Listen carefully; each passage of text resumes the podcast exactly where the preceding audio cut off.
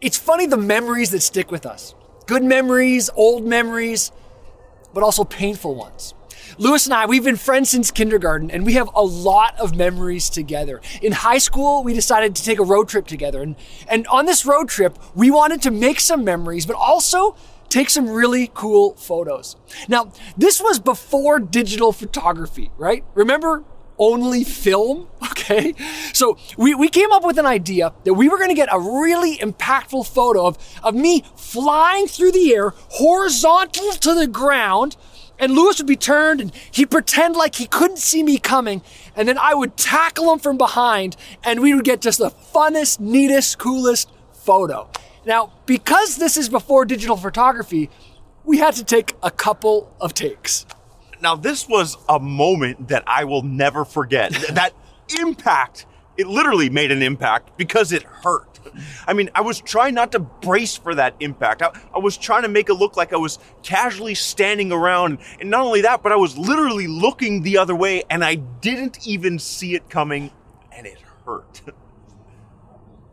Isn't it interesting how it's often the things that hurt us are the same things that stick with us? I mean, isn't it interesting how it's often the times that we've been hurt or, or the times that we've caused hurt, those are the things that stick with us. Can you think of a hurtful memory that has stuck with you for years? Is there a significant moment that pops to mind when you think of perhaps the hurt that you have caused others or when you've been hurt? See, pain, it, it has this funny, funny way of just sticking with us for a long, long time. Now, we want to tell you a story of a man who knew about pain and he knew this experience from his own life, but he was able to experience freedom from his painful past. Now, this was a man who lived at the same time as Jesus did, but he was actually not a big fan of Jesus. And this man, he knew pain. His name was Saul. And I want to tell you a moment in his life that he would never forget. Now, Saul was an educated and passionate Jewish man, and he was commissioned by the chief priest to get this to hunt down and stomp out Christians who followed the way of Jesus. You see, Saul and the other Jewish leaders, they, they viewed Christianity as a threat to Judaism, and it was a movement that just needed to be squashed and terminated. And that's exactly what Saul did. The Bible actually records the killing of the very first Christian man. His name's Stephen. Now, Stephen was caught and interrogated and sentenced to death by stoning. Think about that. Stephen was taken and stoned to death. I mean, can you imagine that? Can you imagine the scene on that day? I mean, how gruesome would have that been? The stones getting thrown at him until he literally died. Stephen, he, he was stoned until he took his last breath. And all the while, the Bible records in Luke chapter 8, verse 1, that, that Saul was there, not just watching, but approving of the killing of Stephen. That's right. So, so Saul stood there and approved of the stoning of this innocent man. I mean, think about that. That was the type of man that Saul was. But then one day, everything changed. One day, Saul was confronted by the resurrected Jesus. Okay, hold up. Resurrected Jesus. Now, I've heard of baby Jesus. Okay, I've, I've heard of uh, little eight pound, six ounce baby Jesus laying in a manger, but who's the resurrected Jesus? I've even heard of the crucified Jesus. You know, bloody, beaten, whipped, hanging on a cross, crucified Jesus. But who's the resurrected Jesus? Well, if you don't know who the resurrected Jesus is, he, he's the best one to know. Because when you experience the resurrected Jesus, it changes everything. Now, now, yes, Jesus was born in a manger as a baby. And yes, Jesus was crucified on the cross and died, but he didn't stay dead. He rose from the dead. In fact, he lives today. You see, the, the Jewish people were expecting a savior, a Messiah to save them from the oppression of the Romans. This Messiah was going to be a hero of heroes, a, a Superman type to really rescue the nation of Israel. Now, he was going to be a mighty warrior that could never be harmed. And So, this whole concept of a dying Messiah, it was so foreign to the people in Jesus' time. In fact, theologian N.T. Wright sums up the thinking of the first century people in this way. He says, if your Messiah dies, you go home, or you go find yourself a new Messiah. That's right. A dying Messiah, it would have been an oxymoron. And a dying and then resurrecting Messiah, it would have been unfathomable. But Jesus, Jesus did just that. See, he knew that all of humanity, you and I included, we, we could not bear the full weight of our sins and God's wrath on our sins. And so Jesus, he put the weight of the world on his shoulders. He took my sins and your sins, and there he nailed it to the cross of Christ.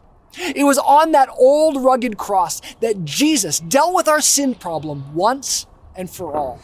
But that's not what makes Jesus so great. Him dying for our sins. No, no, no. The fact that he rose from the dead means it actually worked. That's right. The fact that he rose from the dead, it means that he actually had the authority to pay our moral debt. He had the authority to cancel the wrong I've done. He had the authority to give me the grace that I don't deserve. See, he took the penalty that I did deserve and offered me the grace that I don't. And that's why when you experience the resurrected Jesus, it changes everything. Okay, let's jump back to the story of Saul when he met the resurrected Jesus. The Bible describes Saul as he was making his way down to a town called Damascus. And on this journey, something incredible happens. Something that he would never forget. All of a sudden, a bright light appears out of the sky. I mean, you can just picture it. Probably just a little bit brighter than that. in fact, it was a massively bright light. The Bible records in the book of Luke, Saul saying, As I was on the road, I saw this light from heaven, brighter than the sun, blazing all around me and my companions. As Saul describes that moment, he says that the light was brighter than the sun and it was blazing all around him and his companions. Uh, it was so bright that, that the light knocked Saul to the ground, and then a voice said to him, Saul, Saul, why do you persecute me? It was the voice of the resurrected Jesus. Th- that's right, the man who had died, that was buried, and now rose from the dead. It was the resurrected Jesus who appeared to Saul and speaks to Saul. And Jesus is saying, Saul, listen, you have now witnessed that I have indeed risen from the grave. Now go and tell the world about me so that they can receive my grace and the world can be forgiven. And that's exactly what Saul did. He went from an enemy of the cross of Christ to an advocate for it. He, he changes his name from Saul to Paul. And he spends the rest of his life preaching about Jesus, starting churches, and then being in and out of prison for relentlessly telling people the good news of the risen Messiah. Now, Paul would even go on to write many letters to, to churches that are included in the New Testament Bibles that we have today. And this transformation takes place in Paul's life all because he experienced the resurrected Jesus. He experienced the grace of God. He experienced complete forgiveness. And that is what's so amazing about grace. Grace, it isn't earned. Grace isn't deserved. Grace, it's just freely given without cause. Grace, it's undeserved favor of the Lord in your life. So get this. It was while Paul was a sinner, that's when he was saved. It was while Paul was still speaking murderous threats to Christians, that is when God freely forgave him. It was while Paul was hunting down Christians, that is when God showed him grace and gave him a new identity and a new mission in life. It was while Paul was still a sinner. That is when the favor of God rested upon his life. See, God's grace and his forgiveness, it gives us a clean slate even when we don't deserve it. And he offers us a new life, even while we're still sinners, while we're at our lowest point. That's grace. In one of those letters that Paul wrote to a church in ancient Corinth, Paul's actually looking back on his life. And he's writing to that congregation about the encounter he had with the resurrected Jesus years before. And he penned some very interesting words about his life. He says, For I am the least of the apostles. Uh, an apostle is an early church leader. He says, I'm the least of one, I'm one of the early church leaders. I don't even deserve to be called an apostle because I persecuted the church of God. Paul says, listen, I was one of the worst people around. I didn't deserve to be a church leader. Look, I'm a murderer. Isn't it interesting how the things that have hurt us, or when we have hurt others, those are the things that stick with us for, for years, for decades? I don't know about you, but if I was Paul, I would be carrying around all kinds of hurt and shame about my past. Now, if this whiteboard here was Paul's life, it would be full of history marks. Like, I mean, he used to kill people. If I was Paul, I'd think, I, I approved of the stoning of Stephen and I, and I did all sorts of things. I hunted down Christians and, and I did terrible things, killing and murdering people. And I would look back at my life and I would look at all the history marks of my life and I would be overwhelmed with shame and guilt thinking of, about all the pain I had caused and how much pain I had inflicted onto others. But that's not what Paul does. I mean, although that's true, although he has a checkered past, he says, but by the grace of God, I am what I am. And his grace to me was not without effect. Paul says, listen, it's only by the grace of God that I am the person that I am today.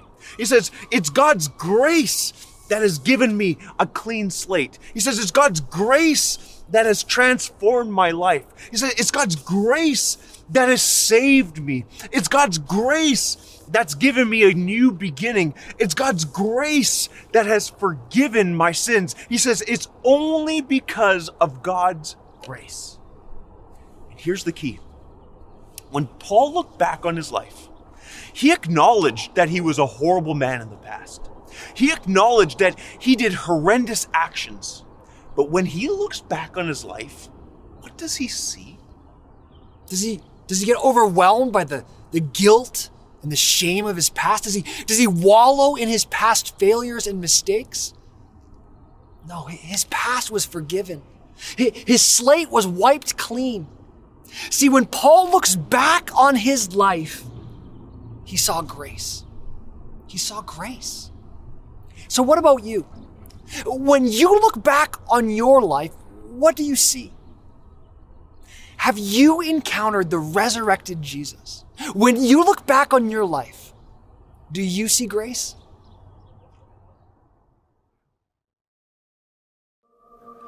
I've seen shame, the kind that comes from mistakes, the kind that won't go away.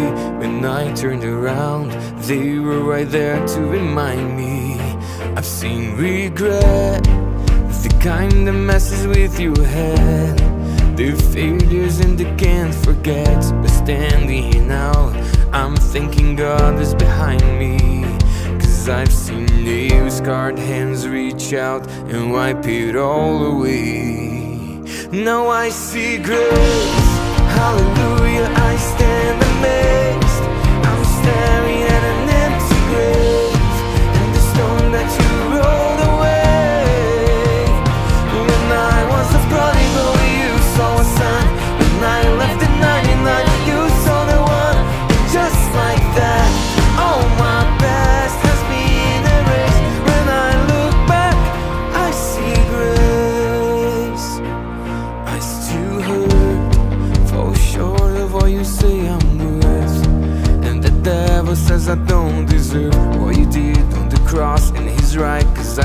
But you did it anyway. I see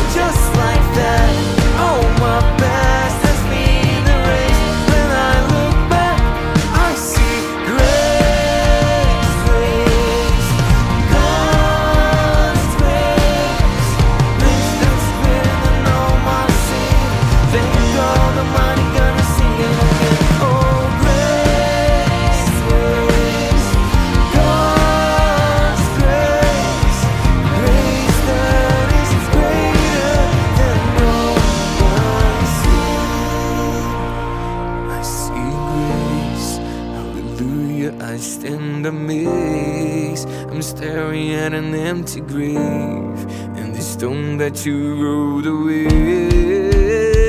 When I was a prodigal, you saw a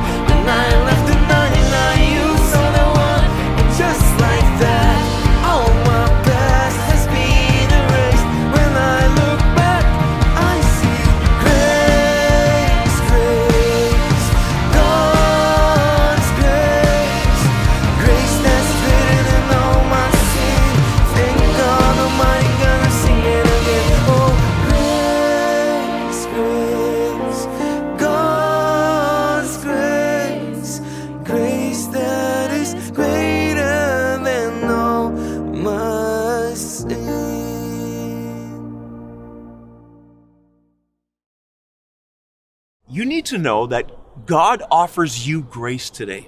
Grace that is greater than all your sin. Grace that will save you. Grace that will forgive you. Grace that will give you a clean slate. So that just like Paul, when you look back on your life, you'll not see guilt and shame in your life. You're not going to be weighed down by all the hurt that you've caused or all the pain that you carry. When you look back on your life, you too can see grace. So if you look back on your life right now and you don't see grace, today's your day.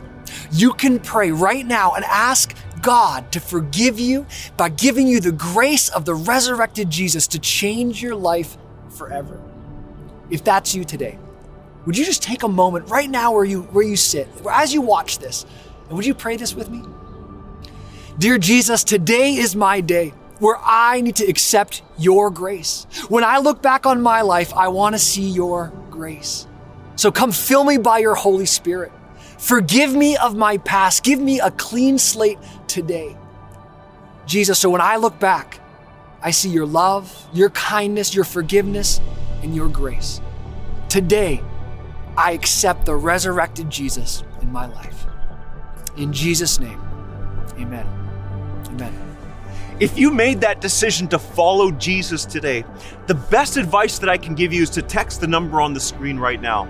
We have a pastor on the other end, and we'd love to help answer any questions that you have and point you in the right direction. Again, thank you so much for joining us today on Easter Sunday at Broadway Church. Hopefully, we'll see you in person sometime soon.